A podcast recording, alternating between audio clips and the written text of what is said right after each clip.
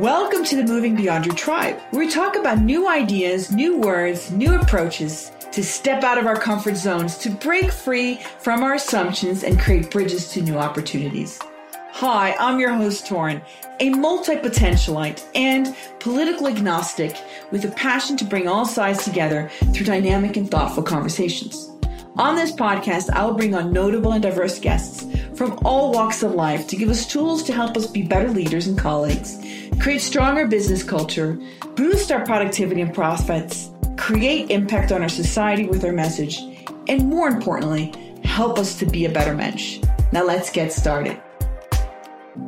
Well, welcome back to the Moving Beyond Your Tribe podcast. I'm really excited to have on Anne Stenstrup Duch, and I'm Norwegian, so it's very hard for me to suddenly try to Englishify a, a great word. But Anne is really from SINTEF, which is the largest independent research company in all of Europe.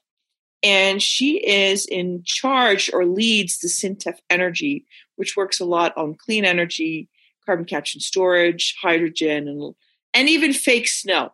And that's why I was so interested in having Anne on because she has been someone I admired for years. She's been able to be a bridge between the science community and the public. And when she just by happenstance tells me about this incredible campaign about this research they do for fake snow because Norway's losing their snow because of mm. climate mm. change. And it got 150,000 views, which is a lot for Norway with 4 million and is still growing. And so I wanted Anne on to just talk about how she has been able to be this bridge and being able to really create interest in very complicated manners. And I think we can really learn from her on how do you actually do that. So welcome, man.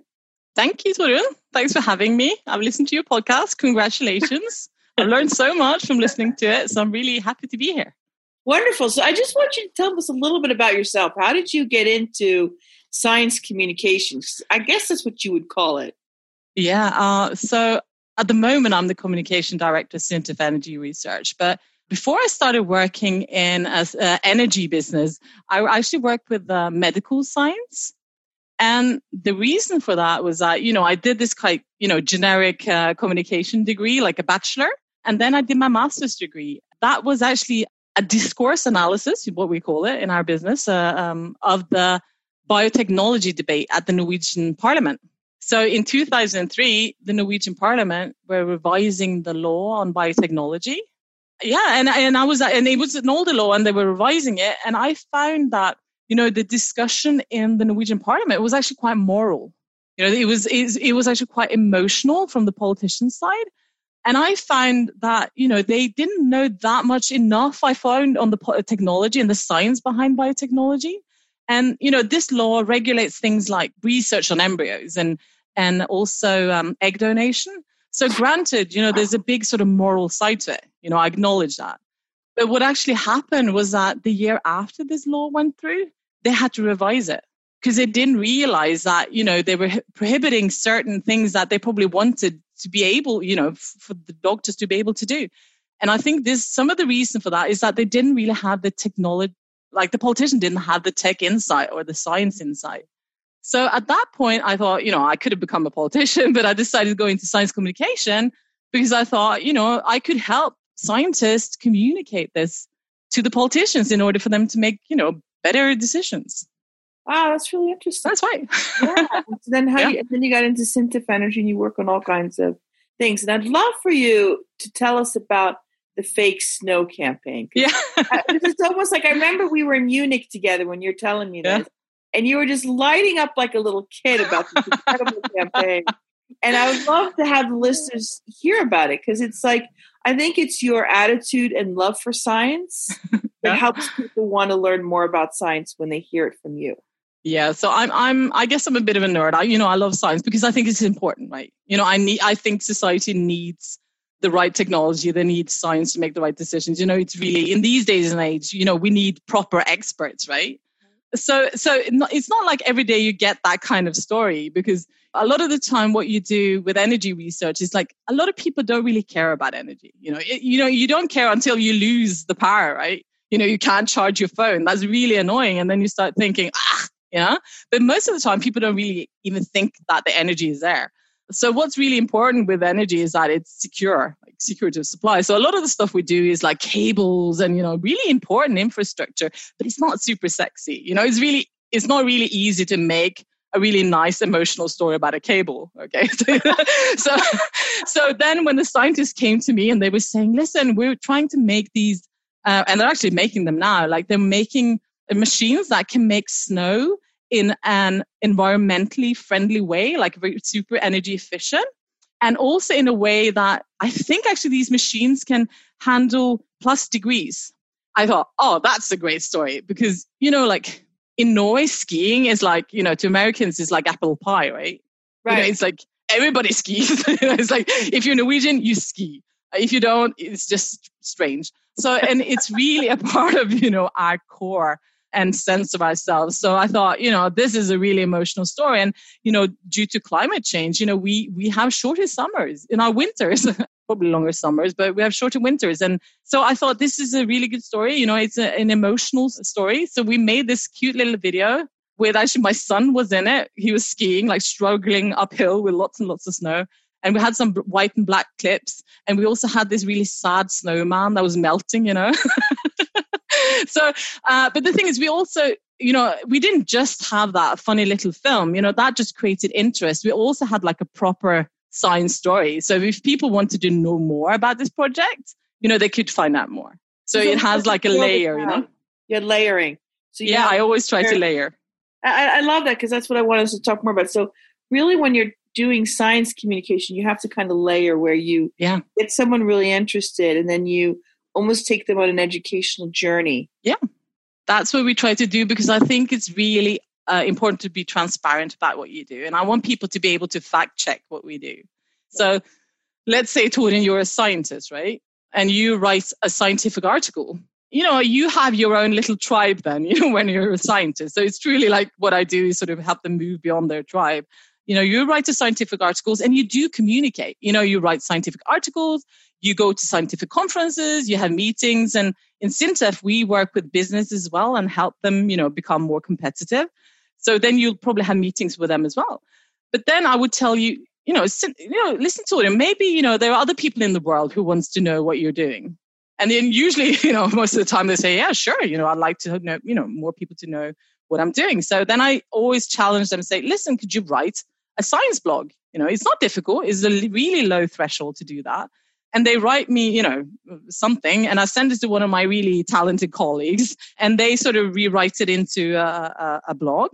And then sometimes in some of these blogs, you find that, listen, this message is really important. You know, this is a message where politicians should probably hear about it. For instance, like the biotech thing would be something that politicians need to hear about. Right.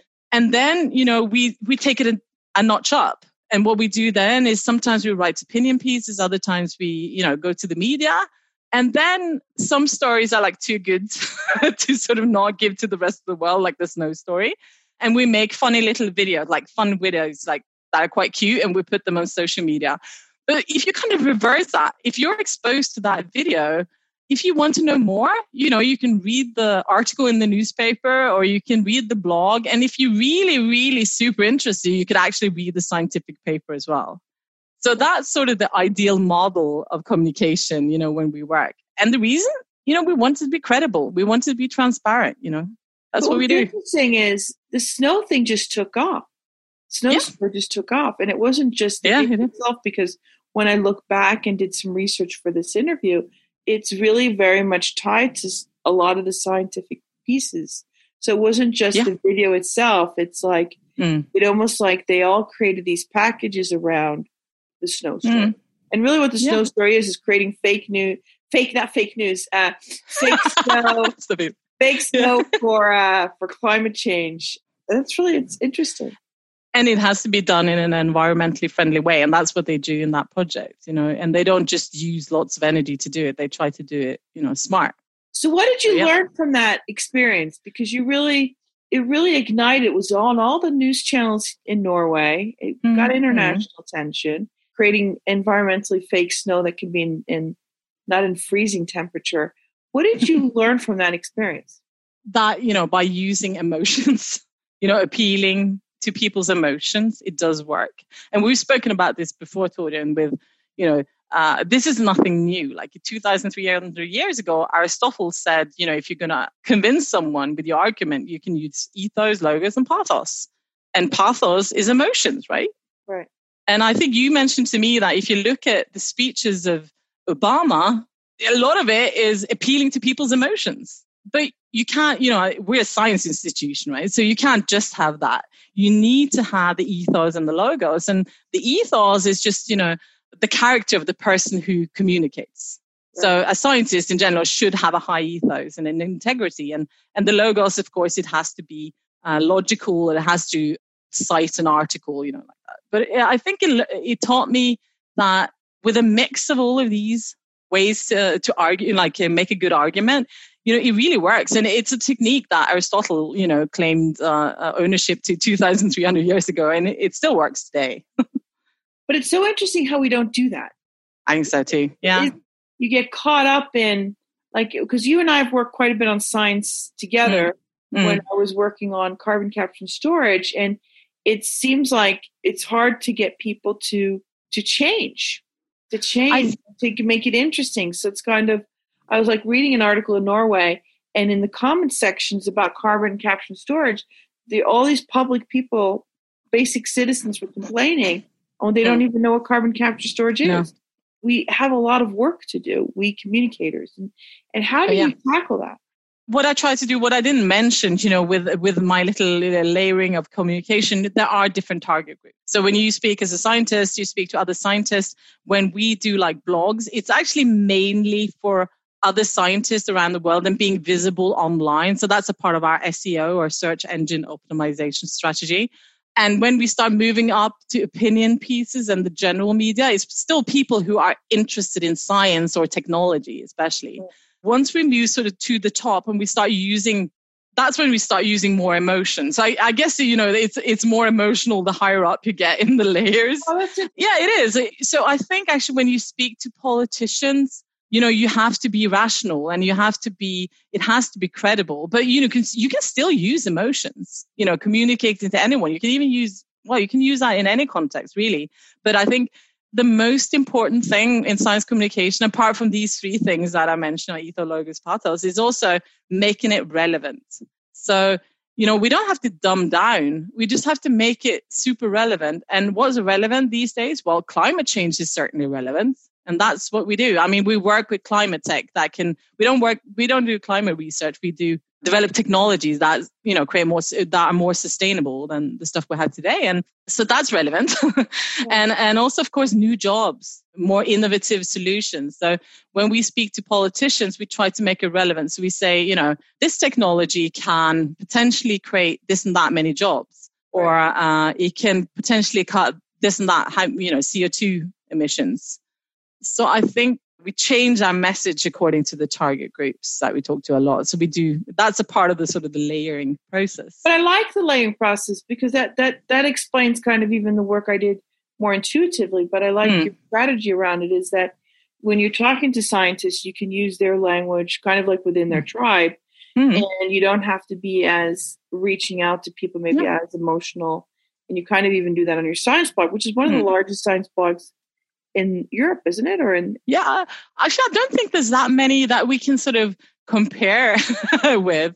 It might be. I think probably is. You know, it's not as big as one of these newspaper uh, uh, science blogs, but we don't really compete with them. What we want is quality readers, right? So, and what I mean with that is that you know, when you have a blog, what you're going for is that people actually read the blogs.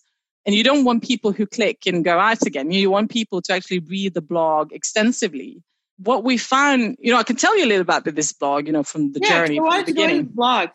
Yeah, it's like um, one of the um, most popular blogs. It's got a huge readership, and it's very informative.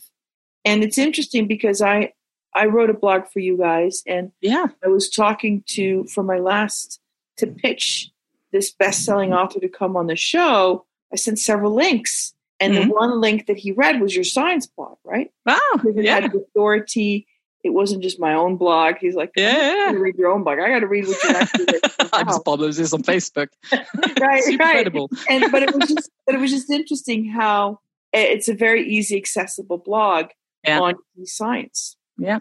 So what what we did is that you know I when I do something, I, I very often I like to do it as a pilot. You know, I don't I don't always some you know I do prepare myself, but we don't sort of go all in like big. So what we try to do a lot of the time. So I guess it's kind of a scientific approach in a way. We we try something out and then we fail and we try again. And if it really doesn't work, we stop doing that. But a lot of the time it does work and then we continue doing it. So with the SINTEF blog, it actually started off as the SINTEF Energy blog. So it was just for, you know, me and my closest colleagues. We started that six years ago and it worked quite well. You know, we got a readership and, and some of the blogs were really good and, and were read, you know, quite extensively. And so I think two or three years ago, we thought, no, we'll go big. You know, we give this blog to the rest of SINTEF because in SINTEF, we don't do just do energy research. We do like digital research, ocean research on several areas. So I said, listen, you know, this is open for all of SINTEF to still to use this. And that was, you know, suddenly we got more readers. But then what happened, I think about, so think this, there was a shift like approximately two years ago. So there was this scientist that I work with. His name is Michael Bessidon.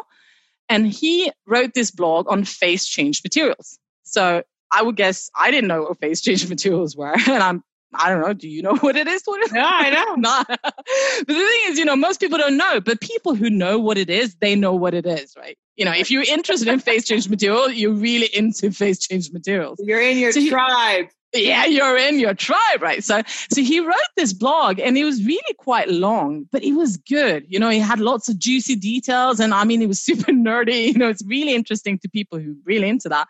And what we noticed is that this blog was super popular and people found it through Google, which means, you know, people, and this is what people call, you know, long tail strategy. You know, that you really, you, you, you claim a niche. So when you Google phase change materials, hopefully most likely you'll find this blog or else, you know, send me an email. But, you know, so this ranks really high up. And then we thought, you know, we need to do this. We need to claim these expertise areas because in SINTEF there are like 2000 scientists and it's almost like there are 2000 expertises, right? So when I talk to scientists, I say, listen, you know, you know this. You're probably the world expert on what you're doing. Don't you want to be the guy or the, the woman that, you know, you find when you Google this area? This was a bit of a breakthrough to us. So what we actually did from then on, that we decided the blog should not be as general. It should be more specific and actually slightly more science, sciencey. And what happened then was that, you know, it grew overnight. It almost doubled, literally you know the readers. And and also what happened is that we find that people were like reading the blogs for six and seven minutes which means they actually read the whole thing. You know it's not like you and me and you know we're reading all these stories and like really fast. Right. i guess that's what communicators do but you know right. but you know they're properly read. And and so the blog is growing every single month and we like beat records every single month. It's really fun. And um, and now I've rigged the team. I've got a new guy working on this uh, too to help us with this strategy. So I have a really good team that you know help me with this. So we're trying to to, to re- yeah. yeah really about niching yourself down. Yeah, yeah, and it is niching yourself down, which is contrary to what you think, but but niching it really down, you mm. actually mm. reach outside of your tribe.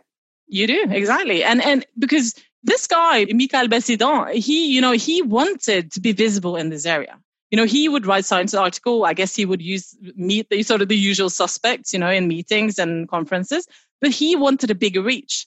So what actually happened through this this blog is that people started contacting him.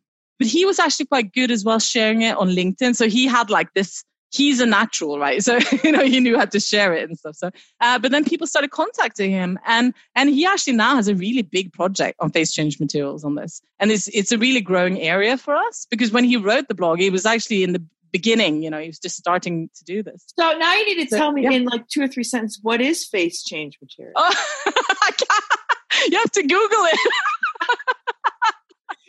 I can't. I wouldn't. I wouldn't justify. But actually, the the blog is not too bad. You can actually. It would. I think it would make sense to you. Uh, you might not read the whole thing, but you'd understand the beginning. but it, it, it can actually revolutionize. You know, can make things more energy efficient. Okay. And uh, yeah, so it, it, does have a. It can have a potential quite big impact from what I hear. but that's so interesting is that you created this whole niche through him yeah. and then you've done that with other people as well yeah. So if you Google, for instance, like, uh, can I put my Christmas tree in the wood stove? Hopefully you're going to find the SINTEF blog. and you shouldn't do it. do not put it into the wood stove. It's super dangerous. Okay. So yeah, so we actually do have signs on that. You know, they've actually tested the emissions, and they're like, no, no, no, don't do that. Don't do that at home. Oh, that's so interesting. Wow. So where is that in your layering? Like when you're talking about layering, yeah, uh, out to the so the public is kind of the top where you the top more emotion, you're more simple, yeah. and that's probably what you have regular newspaper articles. Yeah. Is that kind of what it is? Yeah, and and politicians, second layer. You know, people who are yeah, that's politicians. Third layer, CEOs, uh, researchers from around the world, potential, you know, like students, know, people who know, you know, what we're talking about. That's where the blog is. And then the, uh, the, the, the, bottom layer, you know, the substance where everything comes from is the science. And that's where, you know, the scientific articles are. I actually have a triangle. I can, I, we can put it in the show notes. Yeah, put it in the show notes. I love yeah. it. How do you become so well versed that you can be that bridge between each mm. of the layers? Because when I read some of those technical hmm. articles, I'm like, mm. how in the world am I going to even turn that into blog. And then after yeah. the blog, how am I actually going to turn that into an op-ed that the politician's going to read? Yeah. Then how am I going to actually turn this into something regular people understand? What kind of process do you go through to understand these technical things? I think what I mean personally, what I'm personally good at is to see a good story. I'm not, you know, I have people that work with me who are a lot better in actually translating it. So I think my job is sort of uh, finding the gold very often. You know, it's not just me, also my colleagues, of course. But you know, I, I think I'm quite good at seeing, oh, this is a good story. This is a good potential story. I sort of challenge the people that I work with. It's like put a little bit more emotion into it, you know. So that's that's kind of my job. so I challenge them. Can we make this more fun? Can we make this more uh, interesting? What I always do, like if I, when I speak to my colleagues, is I always ask them, you know, why why should I care about this? You know, why is this important for, for, for the environment? You know, what could this create new jobs?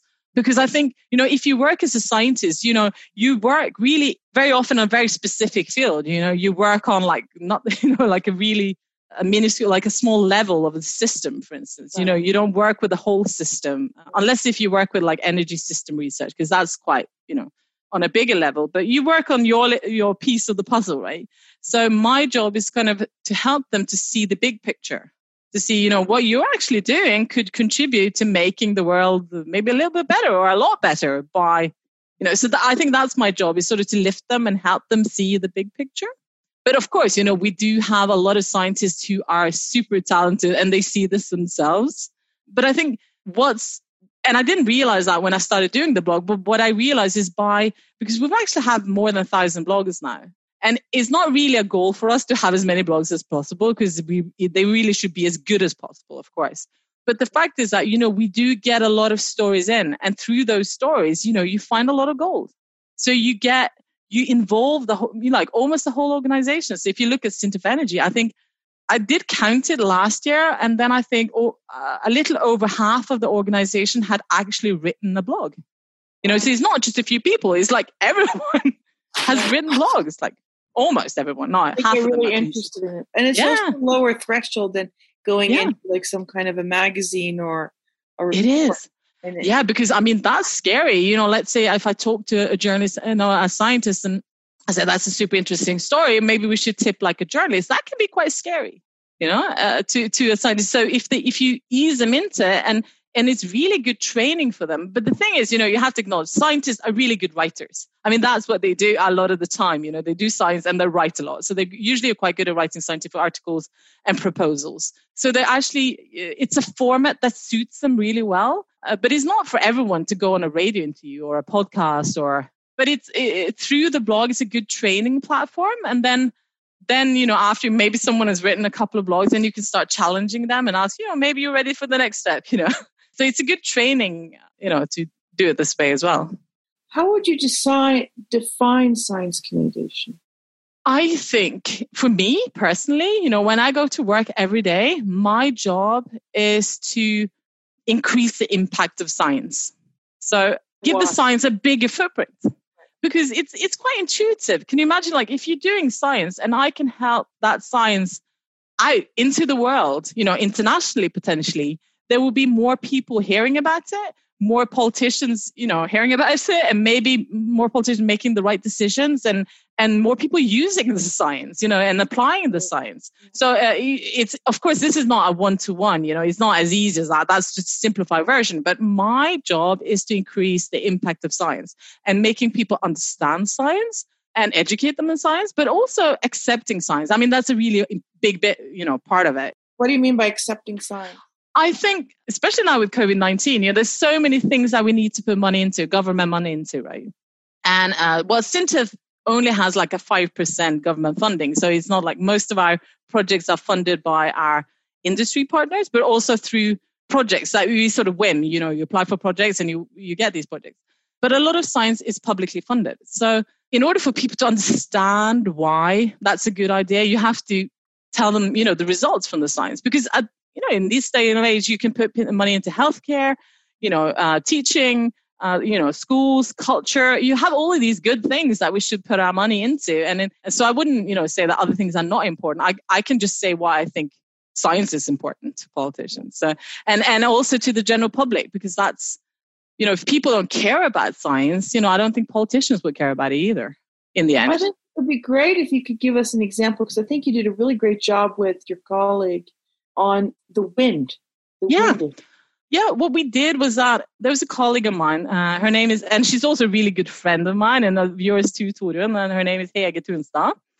And she, at the moment, she worked at the Norwegian University of Science and Technology, which is sort of our, that SINTEF came from this university and that's our main partner. You know, we work together all the time. We have projects together. And so it was natural to work together with her on this project. So the problem was, so I'll, this, I'll tell you the problem first we have done science on offshore wind research for about, I mean, 20 years or something.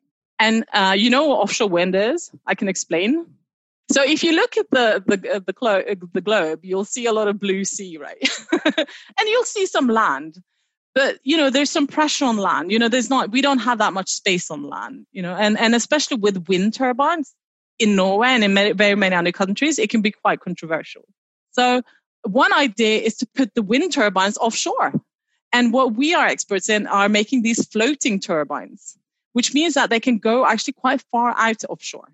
And this can potentially give like lots of energy around the world. And actually, the Norwegian company Equinor, I think they're building these offshore wind turbines outside of um, of New York. So I mean, this is happening all over the world. So the problem, uh, so, so that's just great. That's not a problem, right? The issue is that you know we've been doing this for 15 years and now the rest of the world is doing it. You know they're doing it. China korea you know all over the world. And what we thought is that we in order for norway to be competitive and still be world leading in this area we need to do the science. We need to educate the students in this area.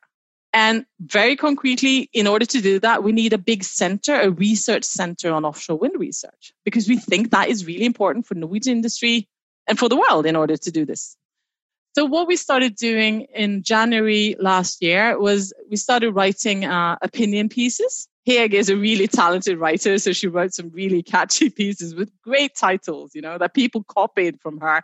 You know, really, she's really good at that. And we we had two scientists, especially one colleague of called Jon Olav Tande, who's you know the scientist who gave us all the science. So everything that we wrote was based on science that we had done. And then we had open meetings with politicians and the general public we nominated Jon Olav Tande to this International Mission Innovation Prize, which he actually got. And we wrote like white papers. And it all sort of accumulated, what you call it, culminated in August last year in during Arendalsuka.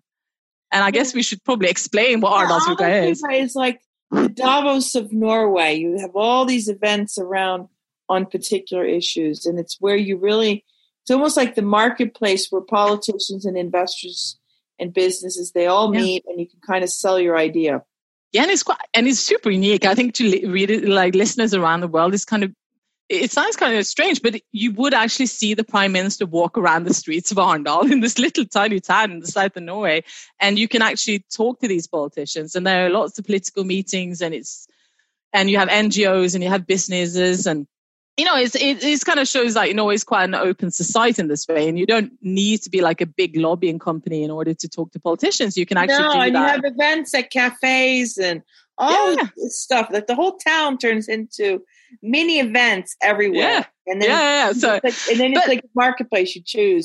Where am I going to, what am I going to go to? Yeah. Uh, it's like a big festival, and uh, it is a festival.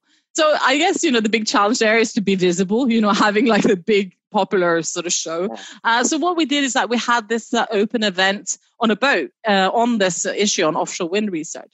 And we invited, you know, top politicians and we invited uh, the industry to talk about this. And it was a really great meeting. But what actually happened that evening was that Jon Olav Tande, my colleague, was invited to the national news. So this was like the top spot on the national media in the middle of Arendalsuka. So we actually got to talk to about this with the oil and energy minister commenting on it. And I think they were on for like 10 or 15 minutes. So it was really like a unique way to say, you know, this is super important. So we really got the visibility then. And then what happened after that was that our CEO, Alexandra Bech was invited to the prime minister to speak about, you know, our stand on this from SINTEF. So she actually got to talk to the prime minister about this. She got to give so what. Yeah, yeah. So you know, it's it's a really good position to be, and it's not just it's not about SINTEF. You know, it's about we really do believe this is important for Norway. So what actually happened a couple of months back was that they decided they're going to fund a, uh, a center for offshore wind research. You know, a lot of people say, "Oh, of course you're going to want that," but the thing, of course, we would like to do that, but it's it doesn't necessarily mean that we're going to get this center. We still had to compete to get this center. Someone else might get this center, but our main point was that we think Norway needs this research center. Whether we do it or someone else do it, we just need that center because it's really They important to to fund a center, and that you might not win it, but you were able to make Yeah. through. exactly. I think one of the funniest things that happened in the uh, at the end of 2019 is you know they, I don't know if you do this in the US, but in Norway they make this list of the 10 most popular like new words, and at number nine you had the word havvind, which is the Norwegian word for offshore wind. I don't know. I couldn't say that Hege, and it was just because of me and Hege. but we think we really did have a, you know, we contributed did, to putting this on the the agenda. and you Yeah. used you got it on the agenda. So that's, Yeah. that's really that's a really cool um, Yeah. story. And so yeah. So, and we used actually, it was straight out of the book. We used exactly the mold. You know, we layered it. You know, because everything was based on science. You know, everything that we said and the sci- and not we, or the scientists said, was based on science we've been doing for like 15 or 20 years. and you had to write the network and everything. so I guess coming down to kind of a close, but what do you think about COVID nineteen? Has things changed a lot for you guys, or have you see any changes in your layering of communication? Mm. Do you know what? You know i'm you could say i'm probably paid to say this but i i truly think science communication is more important than ever. And the reason for that i'll i'll explain why. And that's if you look at what happened in january there were some chinese researchers they actually uh, gave the rest of the world access to the covid-19 genome and what does that mean? Well, that means that, you know, the rest of the scientists and doctors around the world could get going. You know, it really could. And this is what in, in, in science we call open science.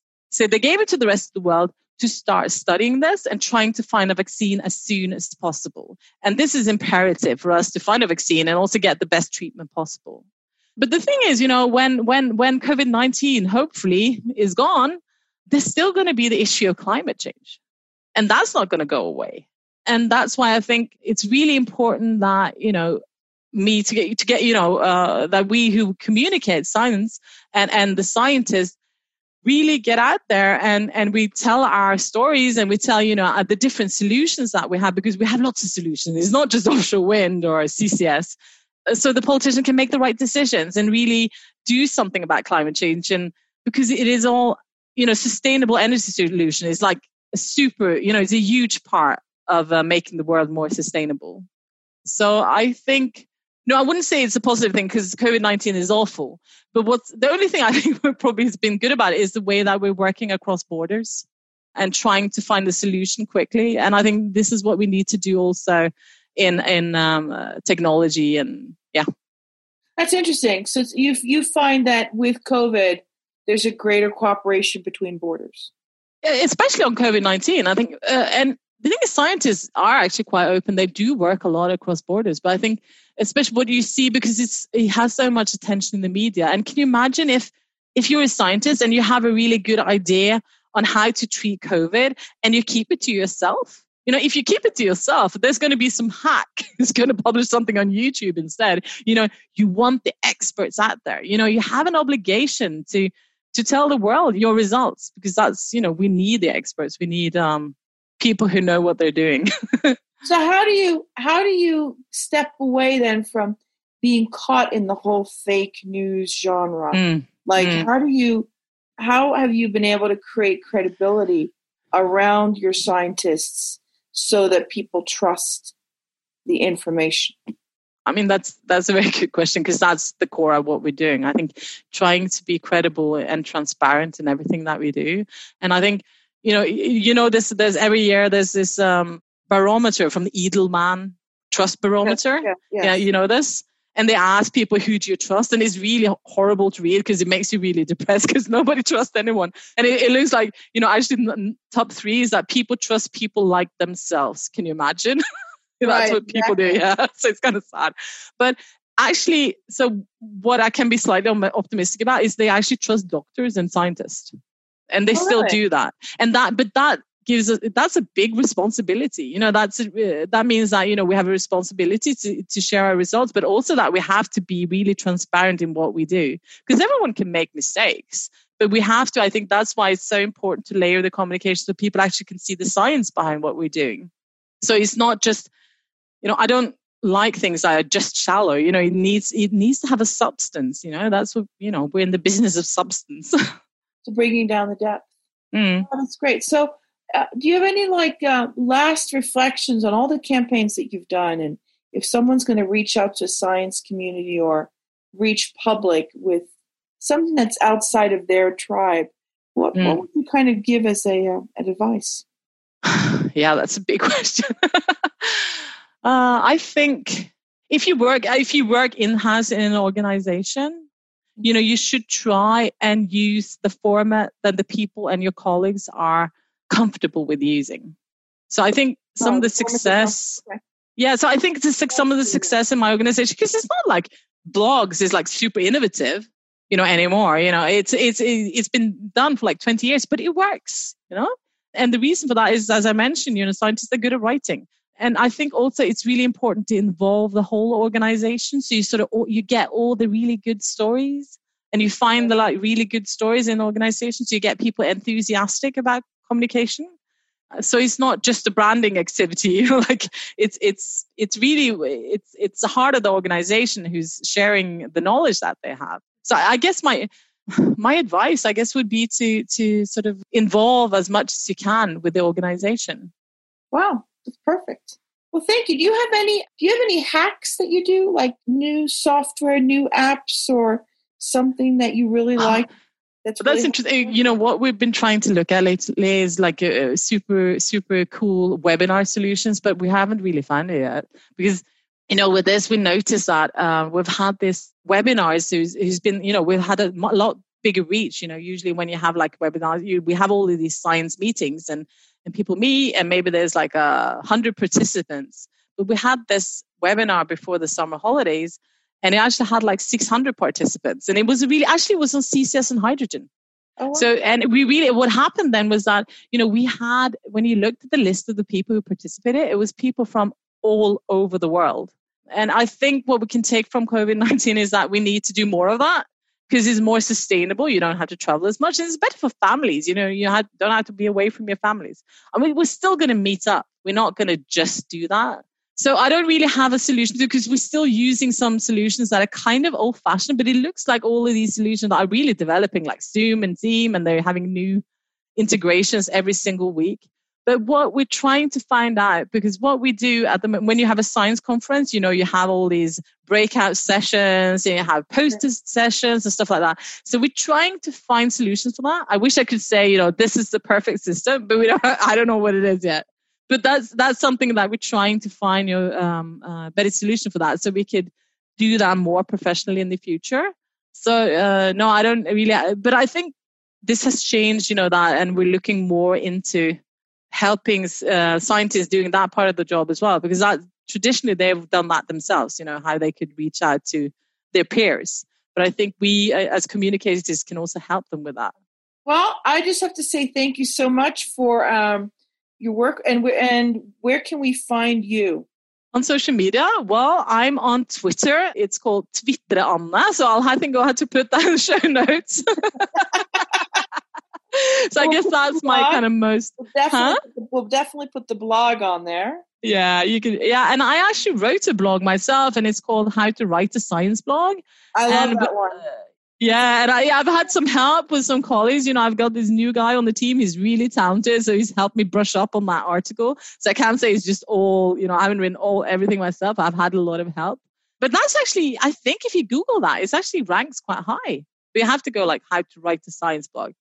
You know, but I, you know, I wouldn't know. If, not, tell me. then I need to do. This into the show notes so they can they can reach out to you. Yeah, and, uh, I just want to say that'd be great. much. Yeah, thank you so much for teaching us about layering communications. We need to put that in there too. If you have something on the layer communication, I'll find. I'll send you the triangle as well. yeah, send the triangle to us. Well, yeah, I will. And this was fabulous conversation. thank you. Really well. Thank you so much. Thank you for listening. If you enjoyed this episode and you know at least one or two friends that would get a lot of value from this, send this episode. Or text a couple of your friends right now to WhatsApp group, post it on your Instagram stories, Facebook, or Twitter, and don't forget to tag me at Torunn Share with anyone you think that needs to hear this message. And if you're new, please pop on over to your favorite podcast app and subscribe. Leave us a review. We'd love to hear from you. And how can we improve and make this better? Or how did this help you? And don't forget to join us next week for another episode of Moving Beyond Acronyms.